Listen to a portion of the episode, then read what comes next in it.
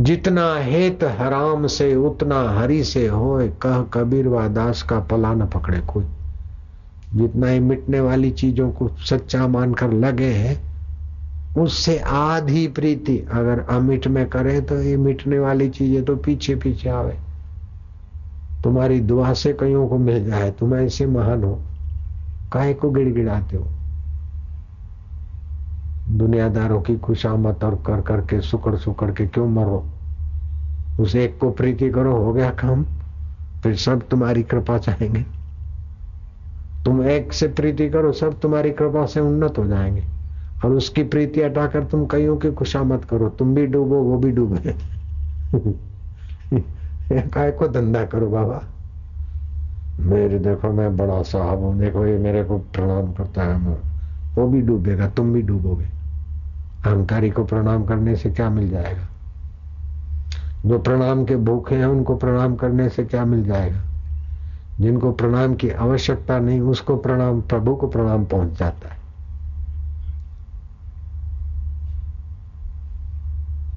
जिसको यश की इच्छा नहीं उसका यश प्रभु का यश हो जाता है। जिसको मान की इच्छा नहीं उसका मान भगवान का मान बन जाता है, है।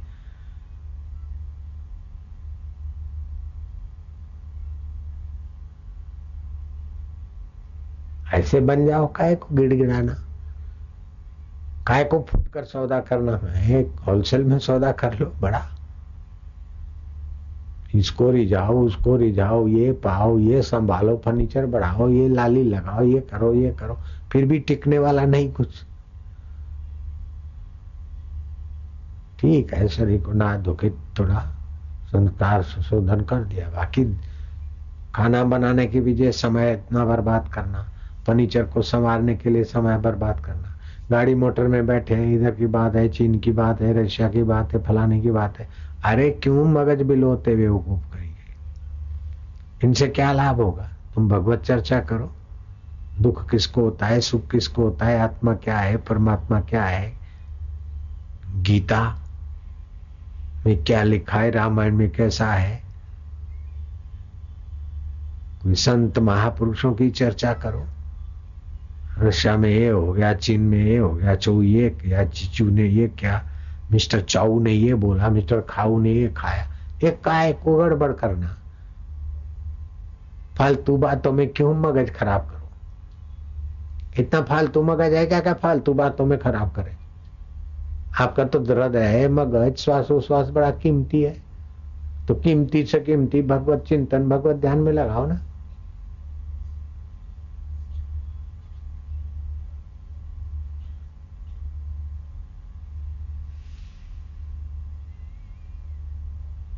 वासुदेव सर्वमिति।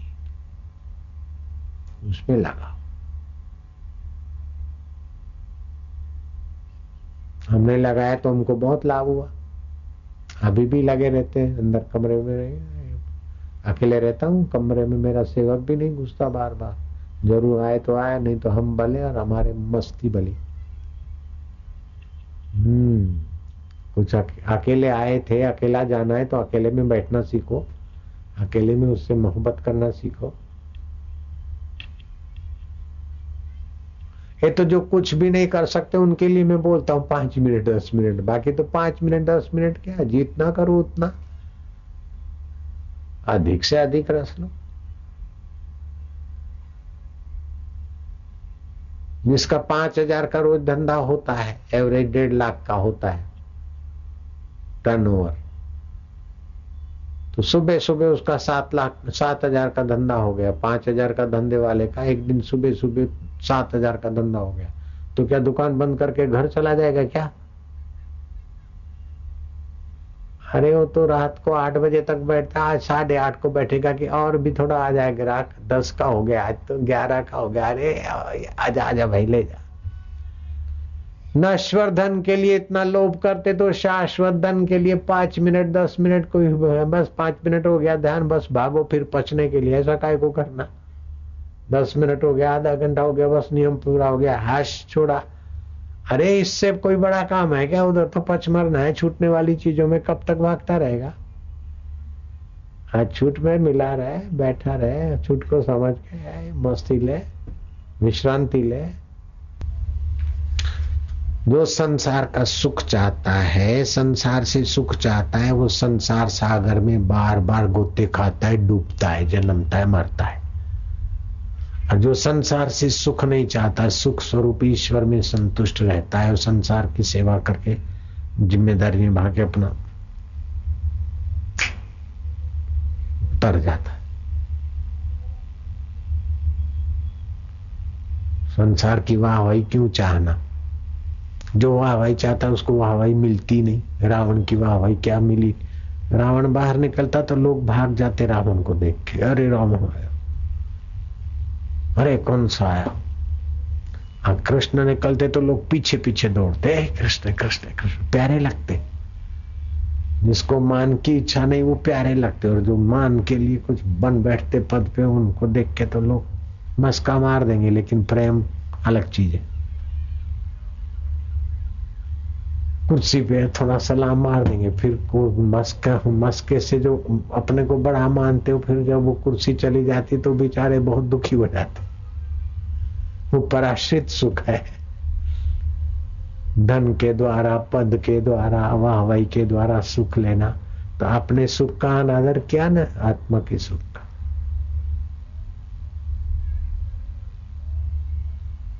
अशांत व्यक्ति दूसरों को अशांति देता है।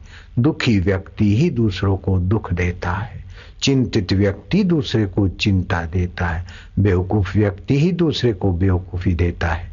लेकिन जो भगवान का प्रेमी है, ज्ञानी है, सुख स्वरूप है, मंगल मूर्ति है, वो सभी का मंगल चाहते हैं। भगवान करे कि सभी का मंगल हो।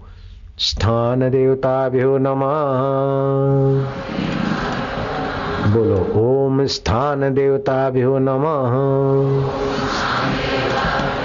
ओम ग्राम्य देवता भ्यो नमः। ओम कुल देवता भ्यो नमः।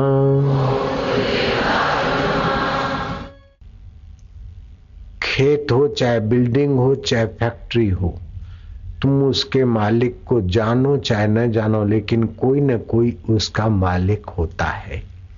जिसका कोई मालिक नहीं है तो भी, भी उसकी मालिकी सरकार की हो जाती है। ऐसे अपने अपने स्थान के सूक्ष्म आत्माएँ भी उस उस इलाके के जैसे कोई प्रांत प्रचारक को बोलते हैं कि ये फलाने प्रांत का फलाना प्रांत इसके अधीन ये जिला का प्रचारक है। ये तहसील का है। तो कोई तहसील का है तो कोई गाँव का है, पटवारी तो अपने अपने इलाके का अधिकारी होता है ना? ऐसे सूक्ष्म जगत में भी अपने अपने इलाके के अपने अपने यज्ञ देव होते हैं। तो अगर कोई मकान बनाता है, वास्तु पूजन के समय उनका सत्कार कर देता है तो वो रहने वालों को सहयोग करते मदद रूप होते अगर ऐसे ही कॉलोनियाँ काट दी और सड़कें बना दी तो उस उस जगह के जो सूक्ष्म जगत के अधिष्ठाता है, वो भी कहेंगे कि आ जाओ बेटे, अब देखो। स्थूल से सूक्ष्म में ताकत ज़्यादा होती है। पानी का एक बूंद अगर बाष्पीभूत कर दो तो उसमें तेरह सौ गुनी ताकत आती। चपरासी कह दे के, आईएएस ऑफिसर को डीएम को कह दे बैठ जाओ। तो ज़रूरी नहीं है कि डीएम उसकी बात मान ले। लेकिन डीएम कहे कि बैठ जा तो चपरासी के बाप को मानना पड़ेगा। क्योंकि डीएम की बुद्धि अथवा आईपीएस की बुद्धि चपरासी की बुद्धि से सूक्ष्म है। उसका होदा थोड़ा ऊँचा है, सूक्ष्म है। तो जितना सूक्ष्म, उतना स्थूल पर उसका प्रभाव चलता है। तो कई ऐसी आत्माएँ यहाँ नोएडा के इर्द गिर्द हैं जो आते जाते व्हीकलों में, गाड़ियों में, उनको मिस गाइड करके एक्सीडेंट करा देते और अपनी कंपनी में भर्ती कर लेते तो इस नोएडा में कुछ ऐसे स्थान देवता, ग्राम्य देवता, पुराने काल में यहाँ ग्राम था, स्थान थे। तो हम लोगों ने तो सड़कें बना ली, कॉलोनियाँ काट ली, बिल्डरों ने तो रोकड़ी करके चले गए, लेकिन रहने वालों को परेशानियाँ न आए। इसलिए सत्संग में ऐसा कुछ मंत्र उच्चार और ऐसा कुछ भाव किया जाता है कि जो भी आत्माएँ यहाँ बिचारी भटक रही है, उनकी श्रेष्ठ गति, सदगति हो और रहने वाले सुख, शांति और आनंद से ईश्वर प्राप्ति के रास्ते लग जाए। रहने वाले यहाँ मज़े से रहे, ये बदुआ मैं नहीं करूँगा। कोई भी मज़े से रहा तो वो पापी है उसका पुण्य नष्ट कर रहा है। मज़े से रह लिया तो आयुष्य खत्म हो जाएगी। भगवान करे कि सदा मज़ा ना रहे।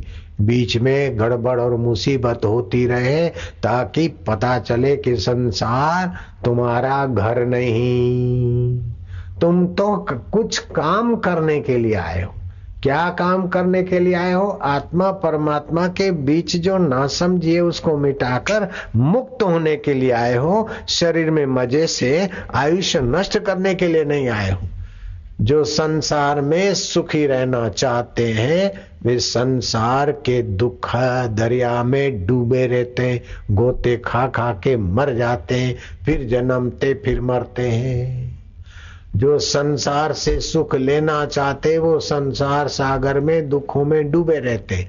लेकिन जो संसार से सुख नहीं लेना चाहता है, सुख बांट लेना बांट देता है और सुख स्वरूप हरि में आराम पा लेता है, वो संसार से तर जाता है। सतरती लोकांतार्यति वह तो तर जाता है, औरों को तार लेता है। सतृप्तो भवती वह तृप्त होता है। स अमृतो भवती वह आत्मा अमृत में एकाकार हो जाता है। सतरती सतृप्तो भवती, स अमृतो भवती सतरती लोकांतार्य थी खुद भी तरे, औरों को भी तारे, खुद भी फरियादात्मक विचार न करे, नकारात्मक न सोचे, कभी भी ये न सोचे कि फलाने आदमी ने मेरे को दुख दिया, फलाने ने ऐसा किया, इसलिए मैं दुखी हूँ, बहु ऐसी इसलिए मैं दुखी हूँ। अरे सासू मैया, बहू के द्वारा भगवान तेरी आसक्ति मिटाने के लिए लीला कर रहे वाह वाह, लीलाधर, तेरी कृपा है कि ऐसी बहू भेज दी कि कुछ न कुछ गड़बड़ी करते मेरी ममता मिटाने की। तो बहू चाहे कैसी भी हो, लेकिन तू भगवान का स्मृति करके अपना काम बना ले।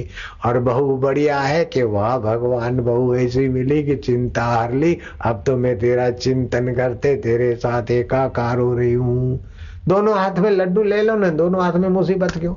बहू बढ़िया है तो उसकी आसक्ति करते करते मरेगी तो बहू के घर में न जाने चूहा बन के आएगी, कि चिपकली बन के आएगी। और वो गड़बड़ करती है तो ये राग द्वेष रह गया तो न जाने क्या क्या बदला लेने के लिए भटकना पड़ेगा। केवल सासुओं का कसूर नहीं होता, केवल बहुओं का कसूर नहीं होता। कसूर होता है ना समझी का और ना समझी मिटेगी सत्संग से। फ्रिज लाने से दुख नहीं मिटेगा लालिया गीजर बसाने से दुख नहीं मिटेगा। बड़ी कोठियाँ बनाने से दुख नहीं मिटेगा, बड़ी गाड़ियाँ लाने से दुख नहीं मिटेगा। बड़ी लोभी अपनी बनाने से दुख नहीं मिटेगा, बड़ी कुर्सी पर जा पहुँचने से भी दुख नहीं मिटेगा। बड़े में बड़े आत्मा परमात्मा से प्रीति करो और छोटी छोटी बातों को साधन बना लो तो बड़ी बड़ी यात्रा में सफल हो जाओगे। मनुष्य जरा जरा बात में उखलता है क्यों है? जरा जरा बात में दुखी क्यों होता है? कि उसका उद्देश्य बहुत हलकट है इसीलिए दुखी होता है। जितना उद्देश्य हलकट उतना दुख अधिक।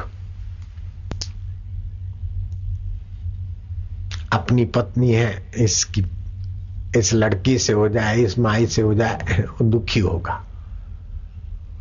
ऐसा कोई सुख भोग नहीं जिसके पीछे दुख भय और रोग नहीं।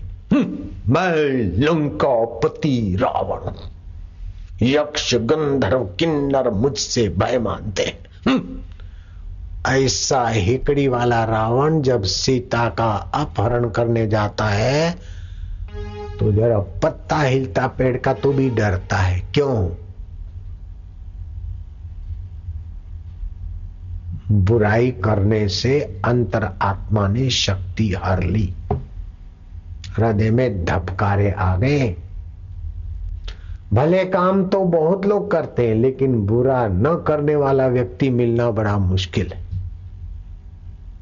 भलाई के काम तो बहुत लोग करते लेकिन किस बुरा काम न करने वाला बुराई न करने वाला, किसी को बुरा न सोचे, किसी का बुरा न चाहे, किसी का बुरा न करे तो वो हो गया भला। उस व्यक्ति ने बड़ी सेवा कर ली, चाहे रुपया, पैसा, कोड़ी, अकल नहीं है, खाली इतनी बात मान ली तो उसने संसार की बड़ी सेवा कर ली। क्योंकि बुराई नहीं हुई तो भला होएगा हम लोग क्या करते हैं? मंदिर में, मस्जिद में चर्चों में जाते हैं, लेकिन फिर असाधन भी वैसा ही करते रहते। किसी की जेब पर नज़र, उसका दुख मिटाने पर नज़र नहीं, जेब पर नज़र।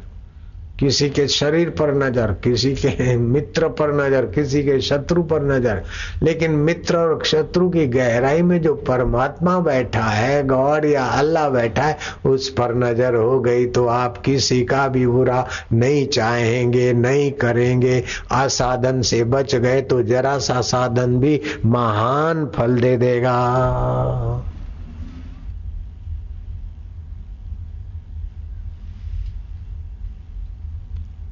अब देखिए, भगवान राम के दर्शन किए हैं निषाद राज ने।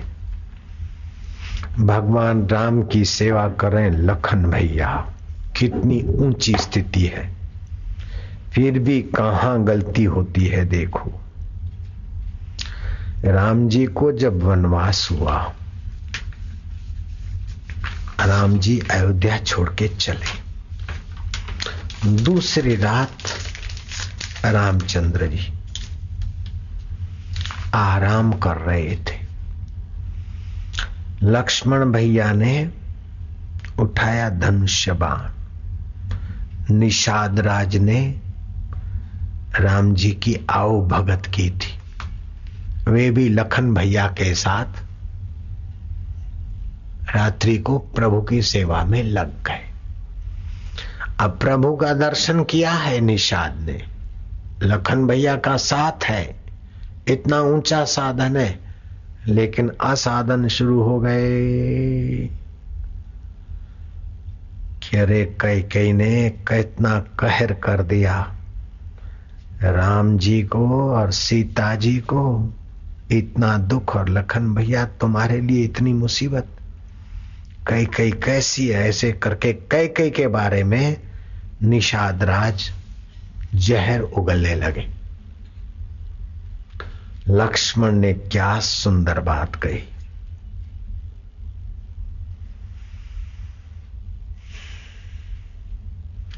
सिंगेरपुर में श्री रामचंद्र जी, एकांतरण्य में, सिंगेरपुर के एकांतरण्य में आराम कर रहे और ये दोनों चौकीदारी की सेवा कर रहे हैं। और फिर चौकीदारी की सेवा करते करते जहर बना रहे, फरियाद, और उगल रहे।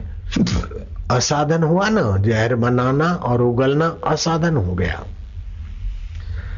तो लक्ष्मण जी ने संकेत कर दिया। लक्ष्मण ने बड़ी बहादुरी दिखाई। लक्ष्मण जी ने कहा कि सुख से दुख से न कोपी दाता। परो ददाती तिम। कुबुद्धि रेशा अहम करो में तीति वृथा अभिमाना। स्वकर्म उत्तर ग्रथितो ही लोका। सुख और दुख कोई दूसरा देता है, ये कुबुद्धि है, कुबुद्धि। आप लिख लेना अपने हृदय की डायरी में। सुख और दुख कोई दूसरा देता है, ये कुबुद्धि है, कुबुद्धि। अपना पुण्य से सुखद अवस्था आ जाती है, सुखद व्यवस्था बन जाती है। अपने पाप से ही दुखद अवस्था दुखस्त व्यवस्था बन जाती है। लेकिन उसमें दुखी हूँ दुखी हूँ करके, बेवकूफ़ी करके दुख में डूबो तो भयभीत हो जाओगे और सुख में डूबो तो भोगी बनकर खोखले हो जाओगे। सुख और दुख पूर्वकृत कर्मों की परंपरा है, प्रकृति की व्यवस्था है। बारिश होती है ना? है फूल, लताएँ, टहनिया, है पेड़ पौधे, बड़े आह्लादित, आनंदित होते हर बड़े फूल खिले होते जंगल में इधर उधर देखो तो सावन का महीना, पवन करे शोर। ऐसा वातावरण होता है, लेकिन वही पेड़ पौधे और लताओं को, जब जेठ और आषाढ़ मास की गर्मी का दुख पड़ता है तो क्या करें? ये तो प्रकृति में है अनुकूलता, प्रतिकूलता। अनुकूलता आई और चली गई, प्रतिकूलता आई और चली गई। ये सब भागम भागी वाले हैं। लेकिन जो पहले था, अब भी है, बाद में रहेगा जो सत स्वरूप है, जो ज्ञान स्वरूप है, जो आनंद स्वरूप है, जो सुख स्वरूप है, जो परम सुहृद है, जिसकी स्मृति मात्र से प्रसन्न हो जाता है। अच्युत स्मृति मात्र न। गाड़ी की स्मृति करो और वो निगुड़ी प्रसन्न हो जाएगी, ये बात मैं नहीं मान सकता। हूँ पैसों का स्मरण करो, प्रसन्न होकर तुम्हारा मंगल कर देंगे, ये बात मैं नहीं स्वीकारता किसी नेता का स्मरण करो और वो तुम्हारे दुख मिटा देगा, ये बात मैं नहीं मान सकता। लेकिन अच्युत स्मृति मात्रेण, जय जगदीश हरे, भक्त जनों के संकट क्षण में दूर करे। जो ध्यावे फल पावे, दुख भी नसे मन का मानसिक दुख दूर हो जाते। सुख संपत्ति घर आवे, कष्ट मिटे तन का। भगवत सुमरण करने से एक ऐसी रासायनिक प्रक्रिया आ जाती है कि रोग प्रतिकारक शक्ति बढ़ने लगती आदमी औषधियों से इतना चंगा नहीं रह सकता जितना खुशी से रहता है। और आदमी श्रम करके इतना थकता और बीमार नहीं होता जितना दुखाकार भावों से दुखी और बीमार होता है। तो कोई किसी को सुख और दुख देता है, ये कुबुद्धि है। परिस्थिति के अनुसार अनुकूल परिस्थितियाँ, प्रतिकूल परिस्थितियाँ आती है और आप इन दोनों को साधन बनाकर अपना सत्य अपना चेतन, अपना आनंद, स्वभाव, परमेश्वर, स्वभाव जागृत करके सदा के लिए मुक्त हो जाओ। मेरे गुरुदेव के पास बहु बेटे को ले आया था सेठ और प्रणाम करवाया। स्वामी जी, आशीर्वाद करो। मेरे स्वामी का आशीर्वाद सचमुच अद्भुत। स्वामी जी ने कहा, आशीर्वाद, अगर पत्नी झगड़ा झगड़ाखोर है तो ये दुल्हा भागशाली। अगर कुरूपा है तो भागशाली। नहीं तो सत्संग सुनकर विवेक करे तो भागशाली नहीं तो फिर संसार में डूबेगा। यही भैया बात सच्ची। वो तो दुल्हा भक्षा भागशाली है, जिसकी पत्नी कभी न कभी लड़ती झगड़ती रहती। बच जाएगा सेक्सुअल ऊर्जा नष्ट करने से। कुरूपा है तो भी बच जाएगा।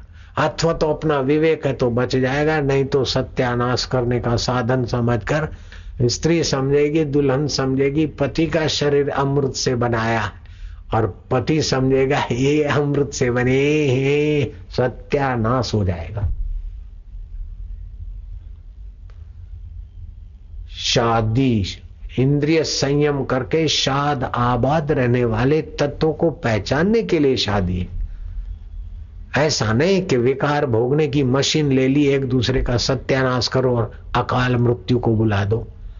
पूर्णिमा, अमावस्या, एकादशी, ऐसे पर्व पर, ऐसे दिन, और अथवा दिन में जो संभोग करते वो अकाल मृत्यु बुला लेते और विकलांग संतान को जन्म देते जीवन भर वो संतान भी परेशान, खुद भी परेशान। ये बेवकूफ़ी कहाँ से मिटेगी? सत्संग से मिटती है कि भाई, अमावस्या को संभोग नहीं करना चाहिए, नहीं तो विकलांग संतान आती। पूर्णिमा को नहीं करना चाहिए। क्या धर्म ग्रंथों में इसलिए हम नहीं मानते? तो सुन ले अब, तेरे ग्रंथों की बात, साइंस के ग्रंथों की बात सुन ले।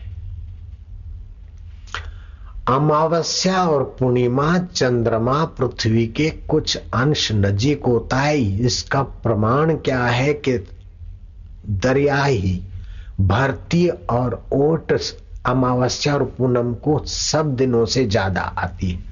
जब अमावस्या और पूनम का चंद्रमा इतने विशाल उदधि को द्रवीभूत कर देता है, उसमें हिलचाल ज़्यादा कर लेता है तो हमारे शरीर में जलीय अंश और सप्त धातु अंश में भी उथल पाथल ज़्यादा होती और उन दिनों में अगर संभोग किया तो वीर्य नाश अधिक होगा, ऊर्जा नाश अधिक होगी, मज्जा, ओज और वीर्य अधिक नष्ट होने से और विकृत ढंग से पसार होने से बालक में विकृति आने की संभावनाएँ बढ़ जाती है।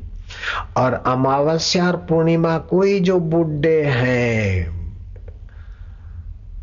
उनकी जीवनी शक्ति कमज़ोर होती है। जो पागल है, वो भी उन दिनों में ज़्यादा उत्पाद करते हैं। ये साइंस के द्वारा डॉक्टर ने जो परीक्षण करके घोषणा की, उसको मानकर भी बेटे, तुम बचो संभोग सेक्स से। ऐसे होली की रात, दिवाली की रात, जन्माष्टमी की रात, शिवरात्रि की रात, ये अहोर रात्रियाँ हैं। इन रात्रियों में ध्यान भजन, तुम्हारा जप ध्यान हज़ारों गुना फलदायी हो जाता है और संभव कई गुना तुम्हारी कमर तोड़ने का काम कर देगा। ये बेवकूफ़ी कहाँ से मिटती? सत्संग से मिटती। इसीलिए जो सत्संग करवाता है, करने कराने में भागीदार होता है, सत्संग में ले जाता है, उसका आदर करना चाहिए, उसका उपकार नहीं भूलना चाहिए। पेट भरने की विद्या सीखने के लिए तो हम फ़ीस देते हैं। और हृदय में हृदयश्वर भरने के लिए मुफत का सत्संग सुनने का भी भाग्य नहीं तो आदमी कितना अभागा है?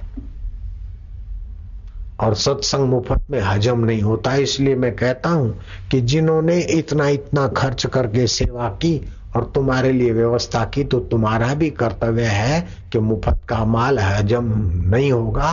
कुछ न कुछ तुम भी सेवा खोज लेना, कर लेना और नहीं खोज सकते, नहीं कर सकते तो कम से कम युवा धन पुस्तक ले जाना। बाज़ार में नहीं मिलेगा सात रुपए में इतना बड़ा पुस्तक। ये पढ़ना और परिवार के बच्चे, बच्चियों को पढ़ाना और पड़ोस के बच्चे, बच्ची भी पढ़ेंगे पाँच बार तो उनका जीवन ओजस्वी, तेजस्वी होगा। एक कुटुंब तारने का पुण्य कर्म तो तुम कर सकते सात रुपए में। अपना स्वास्थ्य मज़बूत कर सकते हो। पत्नी का चरित्र और स्वास्थ्य की रक्षा कर सकते हो। अति मुंजी आदमी भी इतना तो कर सकता है। पापी का पैसा धर्म में नहीं लगता। पापी का धन धर्म में नहीं लगेगा, कोर्ट कचेरी और दवाओं में खर्च होगा। पापी का मन भगवान में नहीं लगता और पापी का तन धर्म की सेवा में नहीं लगता। तो पापवंत कर सहज स्वभाव, राम कथा ते भाव न काओ। ऐसे लोगों के लिए तो नरक है और जन्मो और मरो पछताते रहो। भगवान कहते, तू हो मेरा तो मैं हो जाऊँ तेरा। तू नहीं मेरा तो सिर कूट तेरा। इतना पढ़ा, इतना झूठ बोले, इतना कपट गे, इतना सारा किया, फिर भी दुख नहीं मिटा लो। मिट गया क्या दुख? इतनों की खुशामद की, इतनों की क्या क्या की, इतनों की मेहरबानी ली, लेकिन दुख मिटा नहीं, सुख टिका नहीं। और श्री कृष्ण की बात मान लो तो सुख मिटेगा नहीं, दुख टिकेगा नहीं, युद्ध के मैदान में।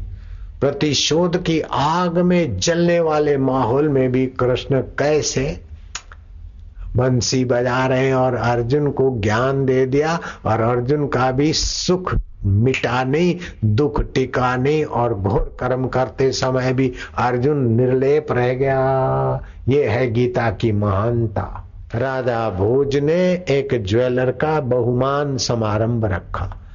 वो जवेरी ऐसा अद्भुत था कि सारे राज्य के जवेरी, राजा भोज के परदादा के परदादा का जो वो मुकुट था, उसमें जो मणि था, उसको परखने में विफल हुए थे। लेकिन इस जवेरी ने उस मणि को परखा और उसकी व्याख्या भी बता दी कि ये कारण ये नवाणु लाख का हीरा है। चांदनी रात में मैं सोचा, ये चंद्रमणि है तो ये भी नहीं निकली, लेकिन ऐसे ऐसे करने से तो राजा भोज हीरा परखने की विद्या में कुछ गतिशील थे, फिर भी वो नहीं जान सके। सारे जवेरी बाप पुकार गए। उसकी समस्या का समाधान जिस बूढ़े अस्सी साल के जवेरी ने किया, ज्वेलर ने, उसका सम्मान समारंभ में भोज ने कहा कि तुम इनको दिल खोलकर इनाम दे दो, मंत्री तुम बुद्धिमान हो। थाल भरकर हीरे जवाहरात अशरफिया दे सकते हो, दो पाँच, दस, पच्चीस गाँव दे सकते हो, अरे आधा राज्य भी दे डालोगे तो मैं तुम्हें टोकूँगा नहीं। मैं बड़ा खुश हूँ इस जवेरी पर, तुम इनको इनाम से तृप्त करो। तब जवेरी ने कहा, राजन, आप कहो, वो मैं दे दूँ। बोले, नहीं, तुमको जो उचित लगे। तो वो मंत्री बुद्धिमान था, उठा, उसने कहा, मुझे तो उचित लगता है कि इस अस्सी साल के बुद्धिमान जवेरी के टाल पर सात जूते जमा दिए जाएँ यही इनके लिए इनाम उचित होगा। सारा माहौल गंभीर हो गया और राजा भोज रुष्ट से हो गए। मंत्री ने कहा, राजन, रुष्ट मत होइए आपने कहा जो उचित लगे। मुझे ये उचित लगता है। क्योंकि एक मनुष्य जन्म मिलना दुर्लभ है और फिर इतनी बढ़िया बुद्धि मिलना दुर्लभ है। जिस बुद्धि से तू बुद्धि दाता को जान सकते थे, सुख दुख के सिर पर पैर रख सकते थे, अनुकूलता, प्रतिकूलता, ये सब भागने वाली चीज़ें हैं। रहने वाला सतचित आनंद स्वभाव, नित्य स्वभाव है। उसमें स्थिति कर सकते थे, उसमें स्थिति न करके बुद्धि को पत्थर पारखने में लगा दी। बताओ ये बुद्धि जन्म मरण से छुड़ाएगी क्या? मरने के बाद पर, पत्थर पा रखने की अक्ल क्या काम देगी? फिर जन्म लेने को आओ और जन्म मिले ना मिले तो गटर में बहो तो ऐसी बुद्धि गटर में बहाए तुमको। तो ऐसे बुद्धि का इस्तेमाल करने का इसने जो अपराध किया इसलिए इसके सिर पर सात जूते मारने चाहिए। कहीं आप, हम उस जवेरी की लाइन में तो नहीं आ रहे हैं? बाबू लोग, साहब लोग, सेठ लोग, जरा रुक जाना। कितनी चतुराई किया, लेकिन ये मरने वाले शरीर को सुविधा दिलाने के लिए फिर भी ये फरियाद करता ही रहेगा और अंत में धोखा देके मरेगा। आप नहीं चाहेंगे तब भी बीमार होगा। आप नहीं चाहेंगे तब भी बूढ़ा होगा। आप नहीं चाहेंगे तब भी मर जाएगा। इस धोखेबाज शरीर को मैं मानकर इसी के लालन पालन में अपनी बुद्धि तो नहीं खर्च कर रहे हैं? नहीं कर रहे ना? क्या कर रहे हैं बुद्धिजीवी साहब लोग, सेठ लोग? अकल वाले लोग क्या कर रहे हैं? जिसको छोड़कर मरना है, उसी के सुख सुविधा और उसी की वाहवाही में बुद्धि खर्च किए जा रहे हैं अपन लोग।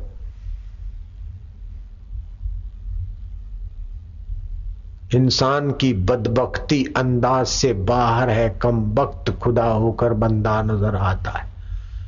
तो दो अरब न्यूरॉन्स दो अरब कोशिकाएँ मनुष्य की योग्यताओं का लाखवां हिस्सा मनुष्य ने विकसित किया और बुद्धिमान होकर बुद्धिजीवी बन जाता है। लेकिन कृष्ण इस बात पर राज़ी नहीं। आप बुद्धू होकर संसार में पिटे कोसे जाए, शोषित हो जाए, इस बात पर भी धर्म, ग्रंथ, शास्त्र, संत और भगवान राज़ी नहीं है।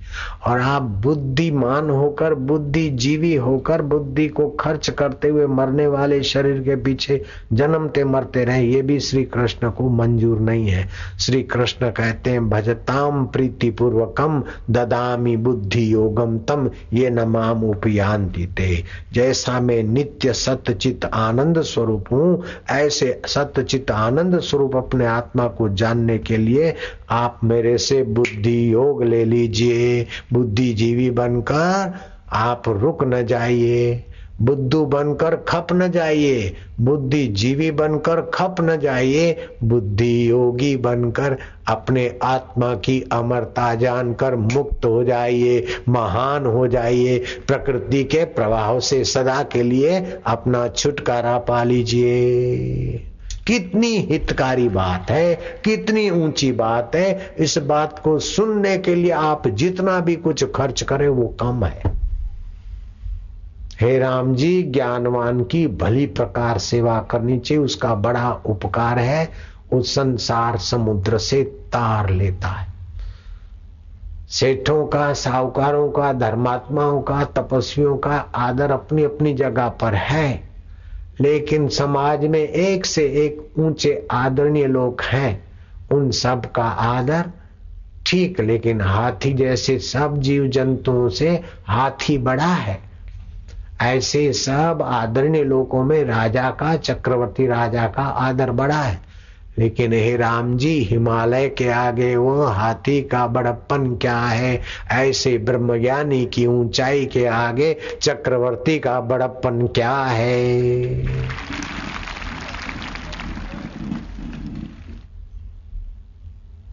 मैं संतन के पीछे जाऊँ, जहाँ जहाँ संत सिधारे औधव संत मोहे अति प्यारे। मैंने तो लोगों को कर्म बंधन से संसार दिया और सुख दुख दिया, लेकिन संत मेरे उनको ऐसा ज्ञान देते कि सुख को सपना, दुख को सपना और कर्म बंधन को काट कर आत्मा को अपना जानकर मुक्त हो जाते, ये संत मेरे शिरोमणि है। मैं संतन को दास, मैं भक्तन को दास, भक्त मेरे मुकुटमणि। भागवत में संतों की महिमा गाई भगवान ने। अरे केवल महिमा गाई नहीं, व्यवहार करके दिखाया। वसुदेव जी के यज्ञ में श्री कृष्ण ने कार्यभार संभाला। सेवाएँ बांटी, प्रभारी बने थे यज्ञ के। आगंतुक संतों के चरण धोने की सेवा श्री कृष्ण ने अपने जिम्मे रखी। जूठी पत्तलें उठाने की सेवा श्री कृष्ण ने अपने हाथ में रखी। तो संत वेश में तो बहुत लोग आते थे, लेकिन कोई विरले विरले होते हैं, संतत्व का पूरा फ़ायदा उठाने वाले। ऐसे ब्रह्मज्ञानी संतों ने कृष्ण को टोक दिया कि, कन्हैया, ये क्या खेल मचाया है? तुम हमारे पैर धो रहे हो, तुमको क्या चाहिए? तुम्हें क्या चाहिए? बेटा चाहिए, बेटी चाहिए भाई यश चाहिए, पैसा चाहिए, क्या चाहिए? तुम तो आदि नारायण हो। और मानुषी आकृति लेकर लोगों को प्रेम और भक्ति का दान करने वाले हो, फिर हमारे चरण धोने से तुमको क्या मिल जाएगा? ये सब खेल छोड़ो। देख लो, भगवान की खिंचाई करने वाले संत, श्री कृष्ण की सेवा को देखकर संतों ने कहा, इस तुमको करने की क्या ज़रूरत है? श्रीमद भागवत के दसवें स्कंद, ग्यारहवें और बारहवें श्लोक के आधार पर मैं तुमको एक कथा बता रहा हूँ। तब श्री कृष्ण ने कहा, है भाजू। श्री कृष्ण ने कहा कि जल से भरे हुए जलाशय और तीर्थ तो बहुकाल के बाद व्यक्ति का केवल अंतकरण सिद्ध कर लेकिन महापुरुष तो चलते तीर्थ हैं। एक होते स्थावर तीर्थ, दूसरे होते जंगम तीर्थ। आप तो जंगम तीर्थ आपकी घड़ी भर की सेवा से व्यक्ति के हृदय का अज्ञान मिट जाता है और आत्मज्ञान प्रकाशित होकर जीव सदा के लिए सब तीर्थों के फल के ऊपरी पद पे पहुँचता है, इसलिए मुझे चरण धोने दो। हे मुनीश्वरों, शरीर को मैं मानता है हाड़ मास के पिंजरे को। शरीर से पैदा होने वाले बच्चे बच्चियों को मेरा मानता है। छोड़ जाने वाले मकान और घरों को मेरा मानता है। और साधुओं में जिसकी सदबुद्धि, पूज्य बुद्धि ने साक्षात गोखर गोखर माना समझते हो? कुम्हार का हाथी मिस्टर डोंकी।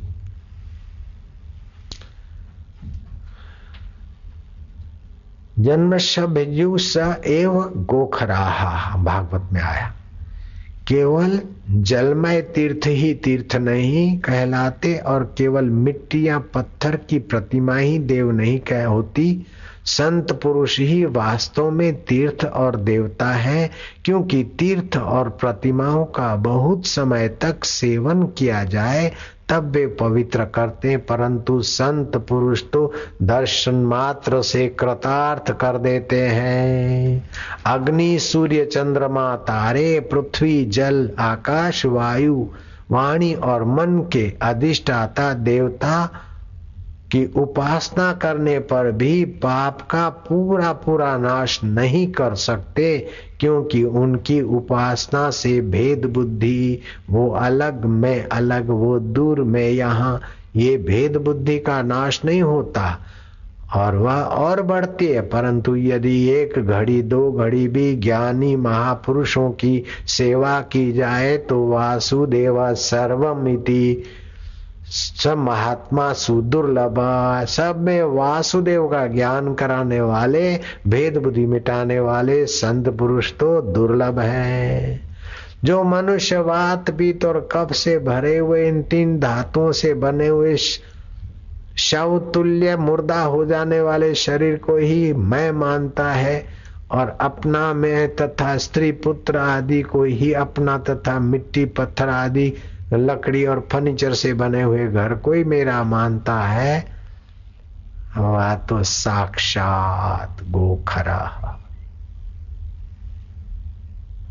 भागवत दसवा स्कंद, चौरासीवा अध्याय, बारहवा और तेरहवा श्लोक की व्याख्या मैंने आपको पढ़ के सुना ली। मैंने इसमें अपने तरफ़ से आपको कुछ नहीं कहा है। मैं पढ़ के सुना रहा हूँ। श्रीमद भागवत का दसवा स्कंद चौरासीवा अध्याय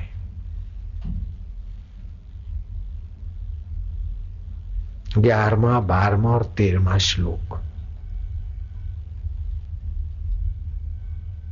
तो काय को अपन पशु जैसा जी गधा भी हरा चारा पाकर सुखी हो जाता और डंडा देके दुखी हो जाता अपन भी यही करते रहे तो फिर क्या हो गया कुत्ता भी जलेबी देख के पूछ लाता और डंडा देख के घबराता है।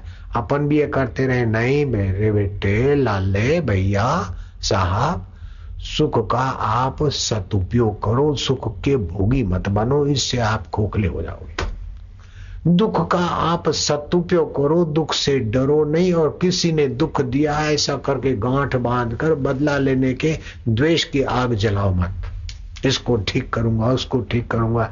तू यमराज नहीं है, तू यमदूत नहीं है, तू पुलिस अधिकारी नहीं है, तू न्यायाधीश नहीं, तू तो अपना काम करके इसको ठीक करो, उसको ठीक करो, ये तेरा विभाग नहीं, तू अपने को ठीक करके अपना कल्याण कर ले भैया। राजकुमारी को कांटा चुप गया, बेवकूफ़ राजा ने आदेश कर दिया कि सारी पृथ्वी को ढक दो चमड़े से। पृथ्वी को ढक दिया और बारिश हुई तो है बीमारी फैली। सियाने संत महात्मा आए, बोले, ये क्या मुसीबत मोल ले ली?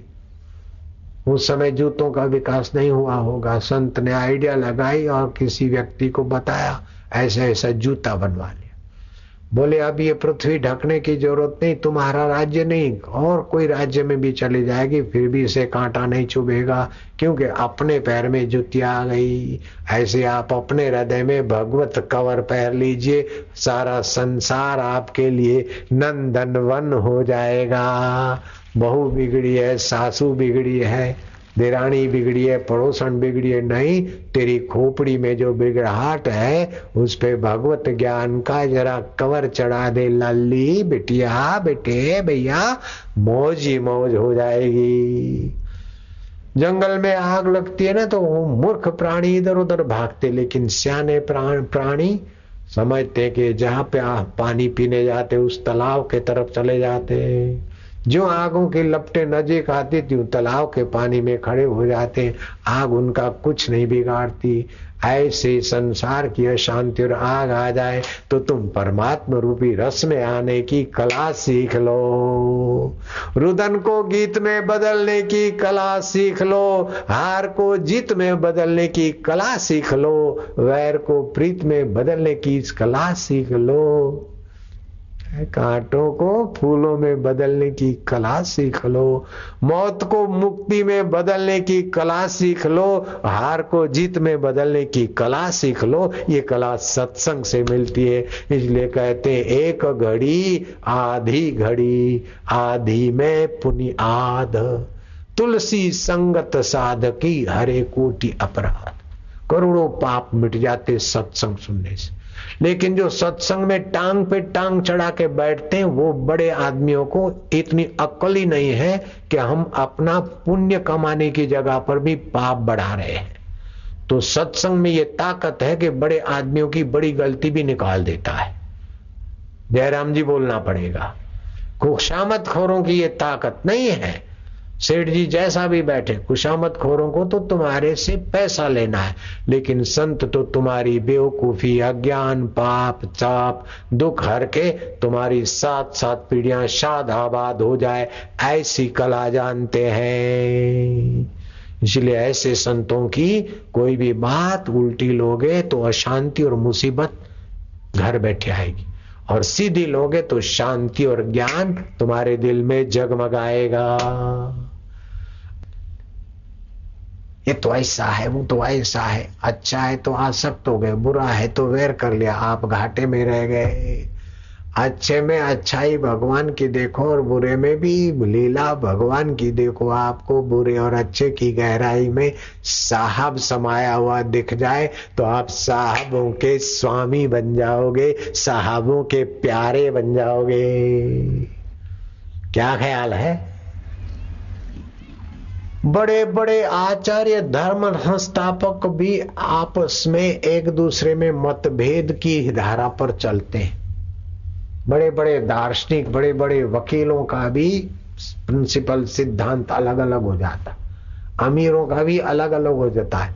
लेकिन जो भगवान को प्रीति करता, गुरु की कृपा पाता है, वासुदेव सर्वमिति, उसका सिद्धांत सबको स्वीकार करते हुए भगवान का ही आनंद और नित्य नवीन रस का प्रसाद पाता है और बांटता है। ऐसों के लिए भगवान कहते महात्मा सुदुर्लभ।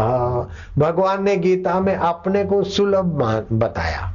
तस्याहम सुलभम पार्थ नित्य युक्त योगिना।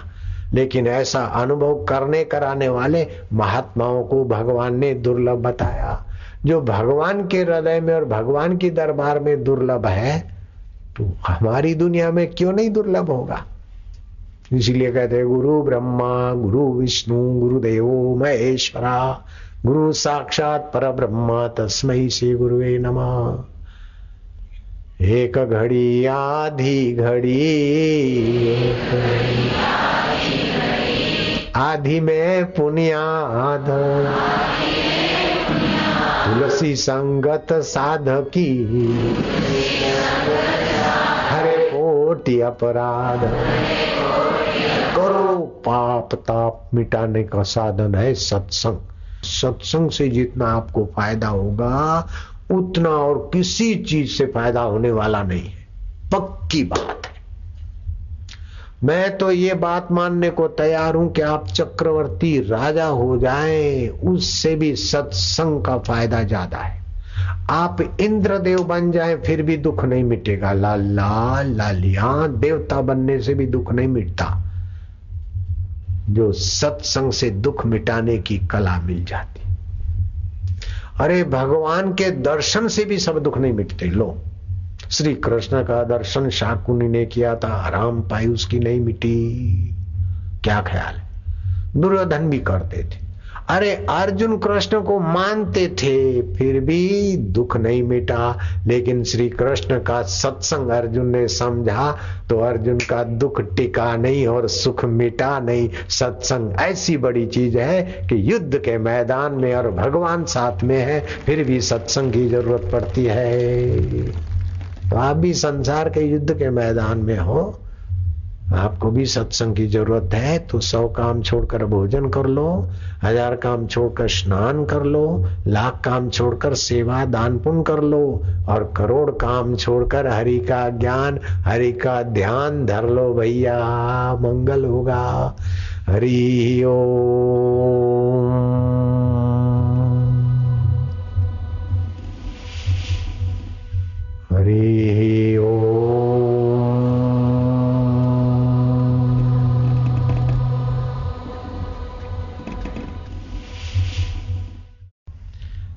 मधुर नाम हरि हरिओ कलयुग केवल नाम आधारा। कलो तु कीर्तना अच्युत स्मृति मात्र। अच्युत अपनी स्मृति मात्र से प्रसन्न होते कृपा बरसाते। जय सिया राम, जय जय सिया जय सिया राम, जय जय सिया हरी हरी।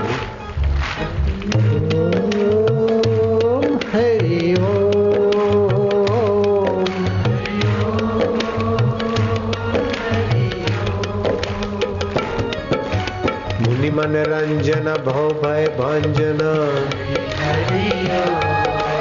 कलिमलहारण भव जगतारण। मोह निवारक सब सुख कारक जो कोई गाए भक्ति पाए। जो कोई गाए मुक्ति पाए।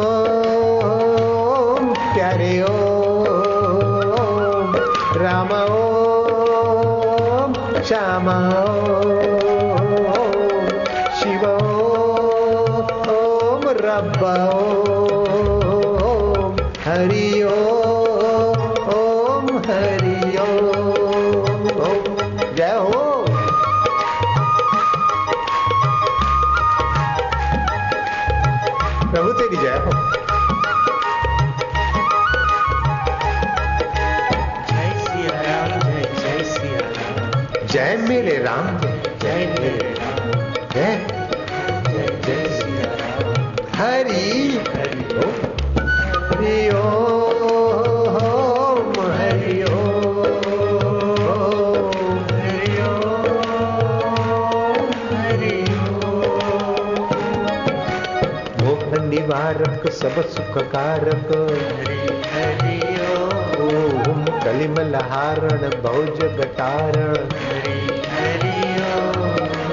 मंगल मंगल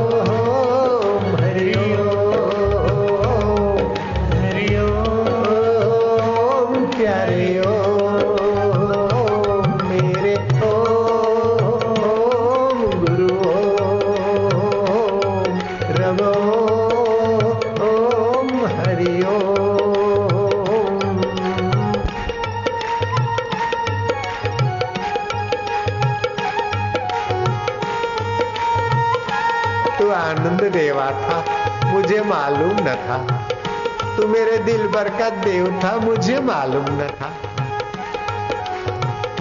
तेरा मेरा साथ कभी नहीं छूटता, मेरे रब मुझे मालूम न था। शरीर साथ निभाता नहीं और तू साथ छोड़ता नहीं। हम तुझे नहीं जानते, लेकिन तेरे तो है ना मेरे प्यारे प्रभु। तेरी स्मृति तू ही दे दे मेरे रब। तेरी तू ही दे दे मेरे प्यारे।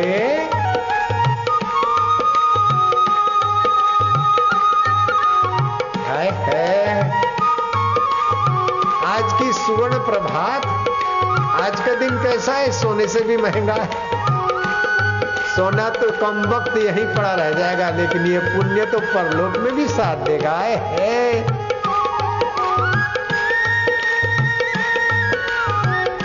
जाम पर जाम पीने से क्या फ़ायदा?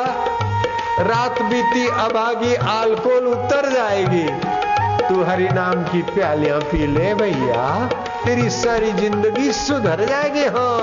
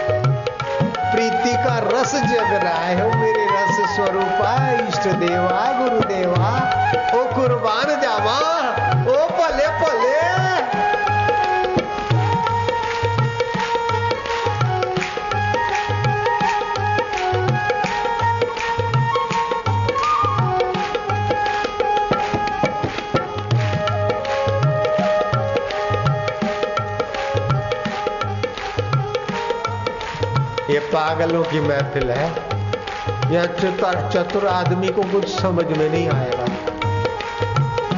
पागल गल को पाले अपना अहम छोड़कर प्रीति कर ले है, है।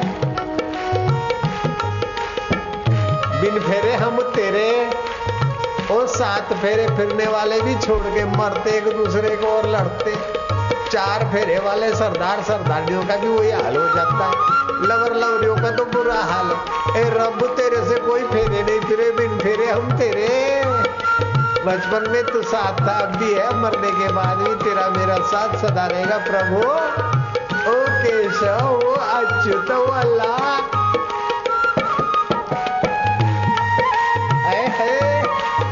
पले पले। भयनाशन दुर्मति हरण कली में हरि को नाम। निष्दिन नानक जो जपे सफल ही सब काम।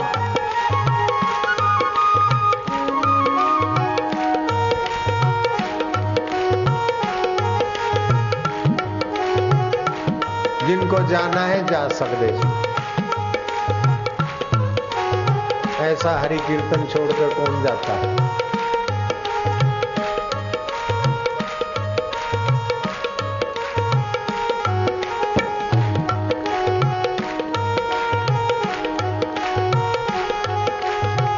हरि ओम हरि ओम हरि ओम हरि ओम हरि ओम हरि ओम हरि ओम हरि ओम ओम ओम ओम ओम ओम ओम ओम ओम ओम ओम ओम राम राम राम राम शिव शिव शिव गुरु गुरु गुरु रब रब हरि ओम आनंद देवा हरि ओम ओम ओम मेरे अंतर्यामी देवा हरि ओम ओम ओम ओम ओम ओम ओम ओम ओम ओम ओम ओम ओम प्रभु देवा हरि ओम ओम ब्रह्म स्वरूपा हरि ओम ओम अंतर आत्म देवा हरि ओम ओम